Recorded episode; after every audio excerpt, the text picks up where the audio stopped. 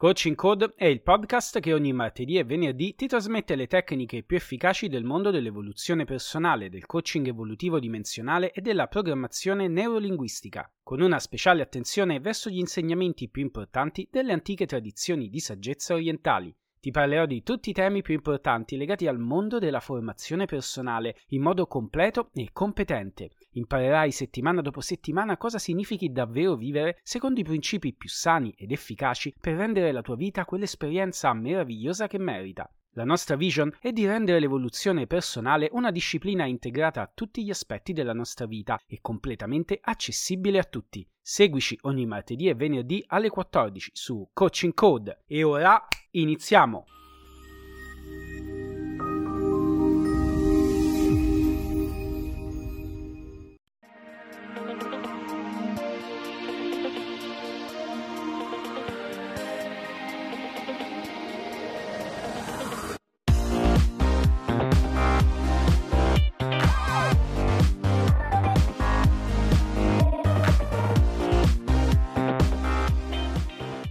Benvenuto al tredicesimo episodio di Coaching Code. Questa settimana parleremo di relazioni e di intelligenza relazionale. Come comportarsi in una relazione di coppia? Se ne dicono veramente tante e non c'è persona che non vorrebbe conoscere i segreti per vivere un'appagante storia d'amore. Non c'è rivista di settore che non abbia almeno una volta pubblicato un inserto, un articolo che approfondisse le relazioni di coppia e provasse a dare consigli e suggerimenti in merito. Eppure nell'oceano di articoli, luoghi comuni e informazioni distorte possiamo incamminarci alla ricerca di una serie di accortezze che possano guidarci davvero e capire come approcciarci alle relazioni, soprattutto nelle fasi iniziali, quando ti accorgi che ogni persona è diversa e ha esigenze e richieste sull'altro sesso molto specifiche e personali. È vero che ogni persona è un mondo a sé stante, eppure quali sono gli errori più comuni che le persone compiono senza saperlo quando si trovano in una relazione di coppia? Esistono dei campanelli di allarme che possano farci capire se stiamo agendo nel migliore dei modi o se invece stiamo commettendo dei clamorosi errori?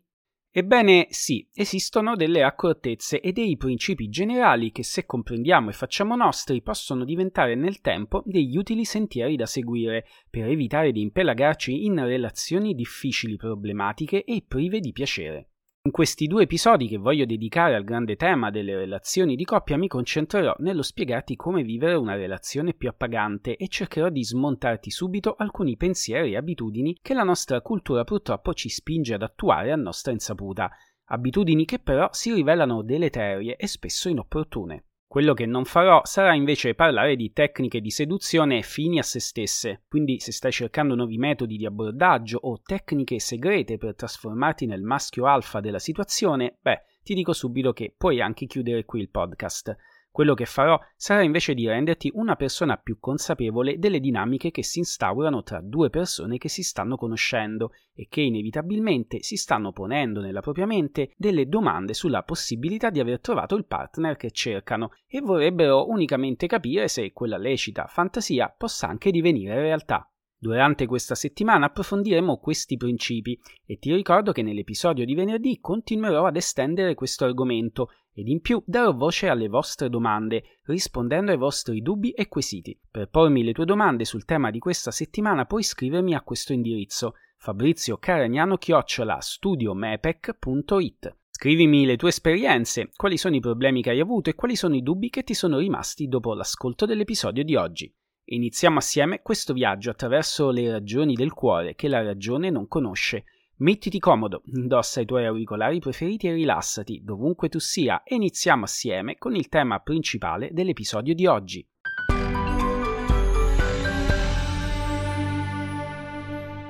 Rapporti di coppia e intelligenza relazionale. Di cosa parli al primo appuntamento?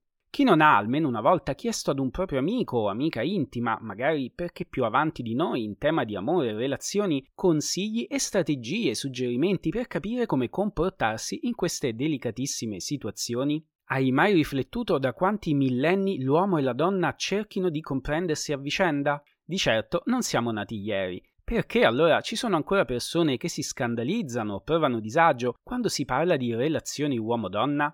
Tutto questo parlarne poco e male non ha avuto altra conseguenza che alimentare proprio quella frattura che si è creata e che divide ancora oggi la mentalità dell'uomo dalla mentalità della donna. L'uomo ancora sente il bisogno, almeno il più delle volte, di parlare di seduzione e di relazione con l'altro sesso in termini di estremizzazioni e di possesso. Deve sentirsi uomo alfa, leader agli occhi degli altri e raramente si lascia andare a discorsi più veritieri che metterebbero invece in luce il valore della comprensione, della dolcezza e della dedica verso la propria partner. La donna, dal canto suo, quando parla di relazioni, si sente in dovere di escludere totalmente ogni accenno alla componente sessuale, tende a glissare ogni riferimento alle difficoltà e alle opportune attenzioni che anche il corpo del proprio partner necessita e che pure giustamente dovrebbero essere al centro delle conversazioni quando si parla di relazioni di coppia. Dove ci si incontra allora? Esiste un punto di contatto fra questi due mondi? Le cose fortunatamente stanno cambiando. Queste ritrosie, grazie anche ad internet e ad una cultura sempre più diffusa, si stanno gradualmente sciogliendo ed eliminando. Le nuove generazioni tendono a parlare un po' di più di relazioni in modo aperto, anche se la strada per una nuova consapevolezza su questi argomenti è ancora ardua e lunga da percorrere. Cosa fare quindi nel proprio mondo, nella propria sfera personale di vita per poter magari accelerare questo cambiamento? Intanto un po' di consapevolezza di queste difficoltà aiuta sempre da ambo le parti. Se tu che mi stai ascoltando sei un uomo, ricordati che la donna non è che non ami parlare di sesso, semplicemente sente addosso secoli di giudizi e stereotipi cui si è dovuta, per sua grande abilità, adattare. Questo non significa che al primo o al secondo appuntamento tu possa rompere questo tabù, rifacendoti ad una cultura progressista cui ti fai improvvisamente portavoce. Anzi, sii comprensivo e rispetta le sue tempistiche e le sue intimità, mentre, se sei una donna, lo stesso consiglio vale anche per te, per quanto l'uomo parli con facilità di sesso, non pensare che sia completamente estraneo al mondo dei sentimenti e delle dolcezze. Per esperienza, poiché insegno queste dinamiche da molti anni, posso dirti che mostrarti dolce e femminile invece di esageratamente sexy e provocante ti darà sicuramente una marcia in più, almeno con quegli uomini che ti interessano davvero per una possibile storia duratura. Ecco che siamo arrivati al primo grande aspetto ed errore da non fare.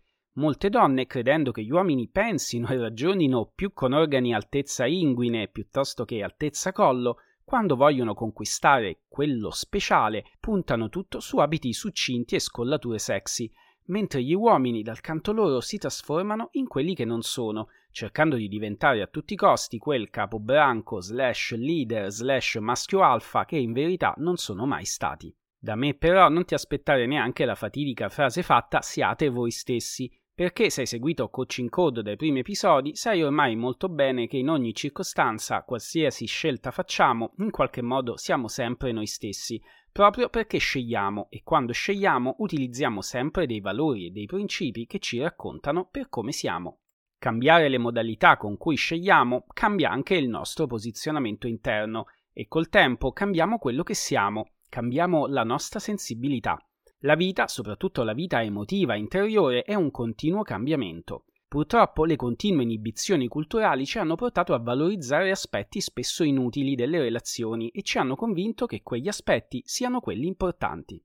A cosa mi riferisco? Che non avendo nessuno che ci abbia insegnato il mondo interiore del sesso opposto, i casi sono due. O ci basiamo su noi stessi e proiettiamo le nostre inclinazioni e i nostri gusti sull'altro, oppure cominciamo a tastare un po' di tutto, con il risultato di fare continue gaffe e sembrare degli imbecilli.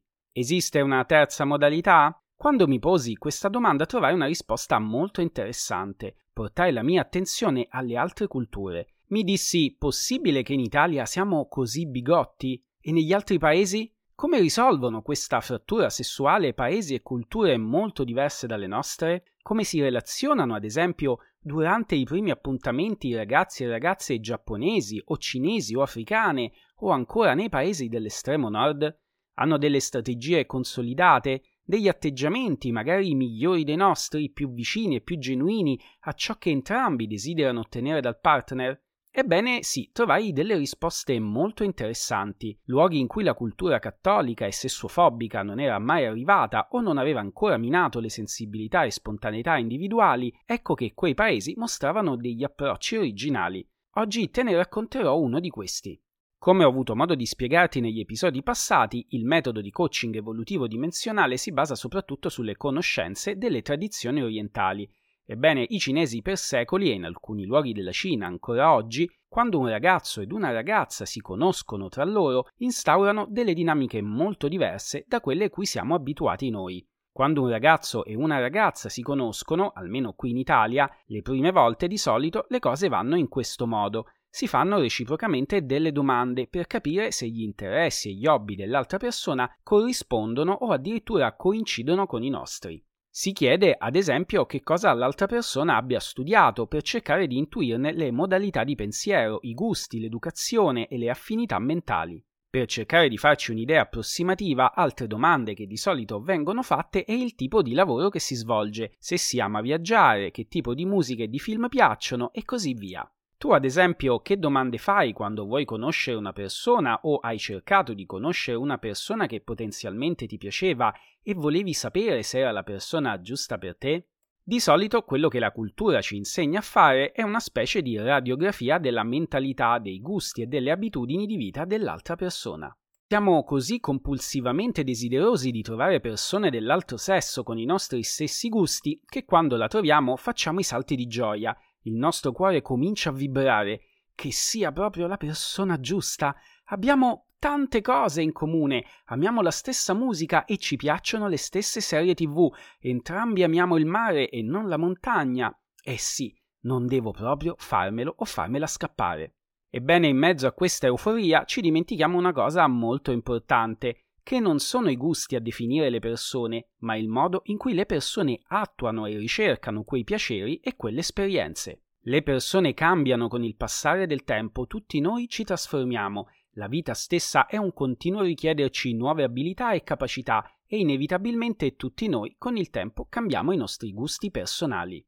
L'idea e la conoscenza del cambiamento interiore in tutti gli esseri umani è così dato per scontato in Oriente e così parte della loro mentalità che nessun giovane quando cerca una partner e nessuna ragazza quando cerca un partner si mettono a fare questo stupido gioco che facciamo noi della corrispondenza degli hobby e degli interessi personali, perché sanno benissimo che sono solo aspetti frivoli e secondari della nostra personalità. Anche se adesso le cose in Cina stanno cambiando, soprattutto nelle grandi città, a causa della dilagante occidentalizzazione che sta travolgendo anche i loro modi di pensare tradizionali, osservando i loro modi di approcciarsi, quello che ho potuto notare è che loro preferiscono porre l'attenzione sulle reazioni agli accadimenti della vita e cercare di fare il matching proprio su questo particolare aspetto. Cerco di spiegarti meglio. Mentre noi cerchiamo tramite una radiografia dei gusti e delle abitudini di trovare la persona che ci corrisponde, in Oriente la ricerca della corrispondenza non viene fatta tramite i gusti e le abitudini personali, ma tramite le reazioni agli avvenimenti che ci sono accaduti nella vita. Loro cercano persone che reagiscano come loro stesse fanno alle stesse cose. Questa visione, se ci pensi bene, cambia tutto. Le persone in effetti possono cambiare i propri gusti, ma le modalità di reazione difficilmente cambieranno. Secondo te, e mi rivolgo alle donne che mi ascoltano in questo momento, è più importante che trovi un uomo che abbia i tuoi stessi gusti o un uomo che sappia reagire alla vita come sai reagire tu, o detto in altro modo, come vorresti che si reagisse? In Cina le ragazze guardano proprio questo aspetto negli uomini se un ragazzo, ad esempio, di fronte ad un licenziamento si abbatte e si dimostra scoraggiato, o se invece reagisce con propositività, con energia e subito si sa dare forza per rimettersi in carreggiata, ci saranno delle differenze, non pensi? Stessa cosa vale quando i ragazzi vogliono conoscere una ragazza che potrebbe piacergli. Ad esempio, mentre noi tendiamo a non parlare mai degli ex e delle ex al primo appuntamento, anzi, tendiamo a considerare molto male quando una ragazza o un ragazzo inizia a parlare delle sue storie passate, in Cina le ragazze e i ragazzi, tra le prime domande che fanno, quando si vogliono conoscere meglio, ci sono proprio come hai reagito quando sei stato lasciato? Hai lasciato tu o ti ha lasciato lei? E tu come hai reagito? Il come hai reagito è la domanda che si fanno più spesso tra di loro.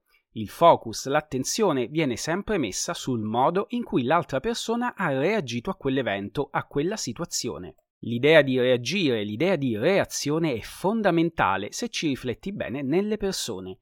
Conoscere questi aspetti della persona che hai di fronte è molto più importante di sapere se ama vedere film romantici o di avventura. Stessa cosa se sei un uomo. Sapere come reagisce o reagirebbe la donna che stai conoscendo, ad esempio, ad una invasione della sua privacy, ad una mancanza di rispetto o in seguito ad una litigata o ancora di fronte alla ricerca di un nuovo lavoro, è molto più importante che sapere se ama i cibi dolci o salati, del sapere se ama passeggiare al mare o in montagna. Avendo potuto studiare in Cina per un po' di tempo e in diverse occasioni, mi sono interessato a queste dinamiche ed effettivamente le conversazioni che instaurano tra di loro i giovani tendevano ad essere molto diverse dalle nostre. Sia i ragazzi che le ragazze facevano tutte domande del tipo e come hai reagito quando ti è capitata quella cosa? E come hai pensato, come hai risolto quella situazione? Come ne sei uscito? Ho trovato questo approccio veramente illuminante. Le persone mantengono il proprio modo di reagire alle cose quasi per tutta la vita, a meno di situazioni scioccanti e devastanti che possono cambiare completamente i punti di riferimento. Ma tutti noi siamo abituati a reagire alle sconfitte, alle delusioni e ai problemi e alle necessità della vita in modi più o meno costanti, perché sono proprio i modi in cui reagiamo alle cose a raccontare il nostro carattere, a definirci per le persone che siamo, non le cose che in un dato momento della vita possono piacerci o non piacerci.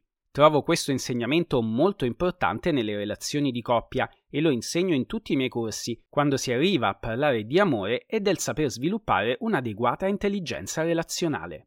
Secondo uno studio dell'Associazione degli Avvocati Divorzisti pubblicato a fine 2020, a causa del lockdown forzato c'è stato un boom di divorzi e di separazioni, un aumento incredibile, sono aumentati dell'800%. Come mai tutte queste separazioni? Secondo diversi studi psicologici effettuati per comprendere meglio questo fenomeno, quello che è emerso è che in tutti questi casi di separazioni il tipo di legame su cui si fondavano le convivenze prima del Covid erano legami fondati su una conoscenza del partner ridotta al minimo, le persone si conoscevano e si amavano unicamente all'interno di quelle poche abitudini, spesso condivise unicamente la sera, quando tornando dal lavoro si ritrovavano appunto a dover scegliere unicamente cosa mangiare, che film guardare e durante i weekend se restare a casa o uscire. La maggior parte delle coppie fondano il loro amore unicamente su questi aspetti secondari, la routine lavorativa e poi gli aperitivi, le continue uscite con gli amici consentivano alle persone di condividere e conoscere solo alcuni aspetti, quelli più superficiali del partner, mentre quelli più profondi rimanevano per lo più all'oscuro. Quando le persone si sono ritrovate invece a convivere forzatamente per interi mesi, 24 ore su 24, sempre assieme, si sono potuti osservare con occhi nuovi, ed ecco che all'improvviso sono emersi gli aspetti più intimi e personali del partner. Quali sono stati questi aspetti interiori improvvisi che prima non si conoscevano? Proprio le modalità di reagire agli avvenimenti, alle attività, ai problemi, alle soluzioni che dovevano essere trovate. Come reagisce tua moglie o tuo marito quando stando a casa trova disordine e non ha una casa pulita e sistemata? Come reagisce alla divisione dei compiti? Come reagisce alla continua richiesta di attenzione dei figli che adesso, a causa della didattica a distanza, non possono più essere lasciati a scuola?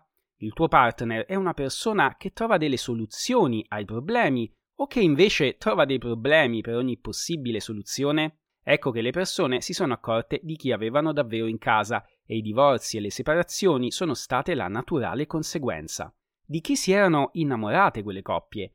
Di persone che avevano davanti realmente in carne e ossa o di immagini, pure idealizzazioni basate unicamente sull'avere gli stessi gusti in fatto di moda o di cibi, sul fatto di volere o non volere entrambi fare figli? Se comprendi questo insegnamento avrai fatto un grande passo avanti nella tua personale evoluzione. Da oggi in poi, se sei single e cerchi la tua anima gemella, pensa che essa non è colei o colui che corrisponde ai tuoi stessi gusti, non è colui o colei che ha i tuoi stessi desideri, ma cerca quella persona che indossa le tue stesse modalità di reagire alle cose. Anche se avrà gusti diversi, anche se avrà idee politiche diverse dalle tue, focalizzati sui modi che ha di reagire alle più comuni situazioni della vita, perché saranno quelle situazioni a capitarvi realmente e su cui vi troverete a discutere assieme, e saranno quelle reazioni diverse, se non le avevi sapute cogliere prima, a creare possibili spaccature, litigi e incomprensioni in futuro. Quando un uomo e una donna, seppur con gusti diversi, tendono a reagire allo stesso modo, si sentono subito parte l'uno dell'altra, si sentono sicuri, stabili, perché sapranno con certezza che senza ulteriori comunicazioni, spiegazioni, direttive, l'altra persona, l'altro partner, reagirà come sappiamo che farà, perché lo abbiamo conosciuto e scelto proprio per quelle modalità di reazione che già gli appartenevano. Ricordati infine che una relazione deve facilitarti la vita. Nessuno ci obbliga a stare assieme ad un'altra persona, nessuno ci obbliga ad amare per forza qualcuno, ma ricordati anche che amare è bellissimo, ma questo non significa che devi dimenticarti delle tue esigenze e necessità. Impara a conoscerti bene, impara a conoscere le tue reazioni, solo così saprai riconoscerle negli altri. Chi non si conosce non saprà neanche cosa cercare nel partner dei propri sogni. Per oggi terminiamo qui. Il discorso è però ancora lungo, come puoi immaginare, e ci sono ancora tante cose che vorrei dirti. Ma abbiamo ancora l'episodio di venerdì, in cui esploreremo maggiormente queste consapevolezze. Per ora riflettici, se ne hai bisogno riascolta più volte questo episodio, prenditi degli appunti, fai tu queste indicazioni e applicale pienamente nella tua vita. Passiamo ora al veloce recap delle cose che hai appreso nell'episodio di oggi. L'argomento di questa settimana sono le relazioni di coppia e i principi più importanti per sapersi muovere con intelligenza e sensibilità all'interno di una relazione affettiva. Abbiamo visto che esiste un'intelligenza specifica che chiamiamo intelligenza relazionale, questo tipo di intelligenza non ci viene insegnata da nessuna parte, nessuno ci spiega bene come svilupparla e così tutti noi cerchiamo di intuire, di comprendere, di barcamenarci alla meno peggio chiedendo consigli a chi pensiamo possa essere più esperto. Aziende di formazione e mental coach fanno a gara chi vende più corsi di seduzione, ma alla fine è sempre la stessa conoscenza trita e ritrita. Abbiamo visto che esistono degli stereotipi che purtroppo ancora oggi, nel 2021, impediscono che si parli in maniera coerente e consapevole di rapporti di coppia. Uomini e donne si ritrovano addosso la necessità di recitare dei copioni imposti dalla cultura dominante e spesso sessuofobica. La donna, da un lato, si è dovuta adattare a secoli di imposizioni e condizionamenti e ancora oggi si ritrova a dover recitare la parte di quella che, quando si parla di sesso, casca spesso dalle nuvole e alla fine parla unicamente di emozioni e di amore da un punto di vista unicamente mentale ed emozionale, L'uomo invece continua a recitare la parte del maschio duro, del maschio alfa, che con la sua sola presenza fa fare alla donna tutto quello che vuole, e recitando questo copione si allontana dal poter parlare di affetto, di sensibilità e di dedica, aspetti che vedremo essere importantissimi in una relazione.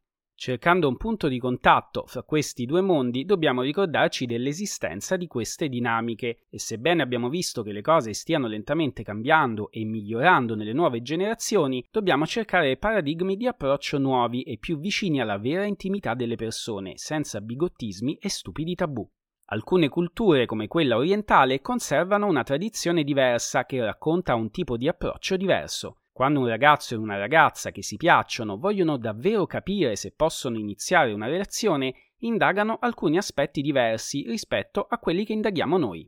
Mentre noi ci focalizziamo sull'indagare i gusti personali e abitudini cercando persone che li abbiano esattamente come noi, in Oriente si osservano altri aspetti. Tra questi ci sono le modalità con cui si reagisce e si è reagito in passato alle situazioni che si sono vissute. Le ragazze e i ragazzi tendono a fare domande del tipo come hai reagito in quella situazione? Se ad esempio un ragazzo è stato bocciato a scuola, quello che viene indagato è come hai reagito, sei riuscito a recuperare oppure hai abbandonato, hai cambiato scuola? Queste sono informazioni sull'altra persona molto più importanti del tipo di scuola fatta o del tipo di lavoro che si fa. Le modalità con cui noi reagiamo alle avversità della vita, alle circostanze della vita, raccontano molto di più di noi stessi rispetto ai nostri gusti personali. Comprendere questo aspetto delle relazioni è stato per me davvero illuminante. Partendo da questa nuova consapevolezza, ora puoi capire meglio la persona che ti sta accanto, puoi capire meglio l'altro proprio perché sai cosa guardare e dove guardare. I gusti personali possono cambiare nel tempo, ma ricordati che noi siamo le nostre modalità di reazione. È arrivato il momento della storia di evoluzione personale. La storia che voglio raccontarti oggi è molto particolare perché particolare è il tema di cui stiamo parlando questa settimana, quindi ascoltala con attenzione. Le riflessioni che ne scaturiranno dipenderanno dagli aspetti su cui ti focalizzerai. Come molte storie zen non esiste un solo modo di analizzarla, ma posso consigliarti di ragionare bene sulle modalità di reazione dei personaggi della storia e in particolare sulla natura del marito e su come si comporterà alla fine della storia. Questa che sto per raccontarti è la leggenda del maestro Gudo, che fu l'insegnante dell'imperatore giapponese. Gudo aveva l'abitudine di viaggiare sempre da solo, spesso vestito come un mendicante girovago. Una volta, mentre era in cammino verso la città di Edo, il centro culturale e politico dello shogunato, si trovò nei pressi di un piccolo villaggio chiamato Takenaka. Era sera e pioveva a dirotto. Gudo era bagnato fradicio, i suoi sandali di paglia erano a pezzi. In una casa colonica vicino al villaggio vide dei sandali su un davanzale e decise di comprarne un paio. La donna che gli vendette i sandali, vedendolo così bagnato, lo invitò a passare la notte lì in casa. Gudo accettò con molti ringraziamenti. Entrò e recitò un sutra davanti al reliquiario della famiglia. Poi la donna lo presentò a sua madre e ai suoi figli. Notando che avevano tutti un'aria afflitta, Gudo domandò se fosse accaduta qualche disgrazia. Mio marito gioca d'azzardo ed è un ubriacone, gli spiegò la padrona di casa. Quando gli capita di vincere si ubriaca e diventa anche manesco e violento e quando perde si fa prestare i soldi dagli amici. A volte quando è ubriaco fradicio non rincasa nemmeno. Che posso fare? Lo aiuterò io, disse Gudo. Ecco un po' di denaro. Procurami un gallone di vino buono e qualcosa di stuzzicante da mangiare. Poi andatevene a dormire. Io resterò in meditazione davanti al reliquiario. Quando, intorno alla mezzanotte, il marito della donna rincasò completamente ubriaco, si mise a gridare Ehi moglie, io sono in casa, non c'è niente da mangiare? Qualcosa ce l'ho io, disse Gudo. Sono stato sorpreso dalla pioggia e tua moglie mi ha gentilmente invitato a passare qui la notte. Per ringraziarla ho comprato del pesce e un po' di vino, sicché puoi gustarne anche tu. L'uomo fu tutto contento Bevve subito il vino e si sdraiò sul pavimento. Gudo rimase in meditazione accanto a lui. Quando il marito si svegliò la mattina dopo, non ricordava più nulla della sera prima. Chi sei? Da dove vieni? Domandò a Gudo, che stava ancora meditando. Sono Gudo di Kyoto e sto andando a Edo, rispose il maestro Zen. L'uomo Avendolo ora riconosciuto, provò un'immensa vergogna. Non la finiva più di scusarsi con l'insegnante del suo imperatore. Gudo allora sorrise. In questa vita tutto è instabile, spiegò. La vita è brevissima. Se tu continui a giocare e a bere, non ti resterà il tempo di fare altro e farai soffrire anche la tua famiglia. Fu come se la coscienza del marito si ridestasse da un sogno. Come potrò mai compensarti di questo meraviglioso insegnamento? Lascia che ti accompagni e che porti la tua roba per un pezzo di strada. Come vuoi, acconsentì Gudo. I due si misero in cammino. Dopo tre miglia, Gudo disse all'uomo di tornare indietro. Altre cinque miglia soltanto, lo pregò quello, e continuarono a camminare. Ora puoi tornare indietro, disse Gudo. Faccio ancora dieci miglia, rispose l'uomo. Adesso torna indietro, disse Gudo quando ebbero percorso le dieci miglia. Voglio seguirti per tutto il resto della mia vita, dichiarò l'uomo. In Giappone gli odierni insegnanti di Zen discendono da un famoso maestro, che fu in verità il successore di Gudo. Il suo nome era Munan, l'uomo che non tornò mai indietro. L'episodio di oggi termina qui. Venerdì continueremo a parlare di intelligenza relazionale e di rapporti di coppia e risponderò volentieri alle tue domande che puoi farmi inviandole a fabrizio-caragnano-studiomepec.it. Ti spiegherò un altro importante aspetto che spesso viene frainteso e che potrà aiutarti a vivere al meglio la tua relazione con la persona che ami. Ti parlerò di dedica e di come fare per anticipare i desideri del tuo partner per renderlo davvero felice senza correre il rischio di sbagliare. Seguimi nei prossimi episodi di Coaching Code. Prima di salutarti, ti chiedo gentilmente di aiutarmi e condividere questo podcast con i tuoi amici. Aiutami a farlo crescere sempre di più. Ti ricordo che puoi contattarmi per prendere un appuntamento in studio o per iniziare delle sessioni di coaching online. Ricevo a Roma dal martedì al venerdì in zona Montemario. Per appuntamenti, informazioni e domande scrivimi a fabrizio caragnano chiocciola studiomepec.it Mi trovi anche su LinkedIn e su Instagram. Aggiungimi adesso cercando Fabrizio F. Caragnano. Buona giornata e ti aspetto al prossimo episodio.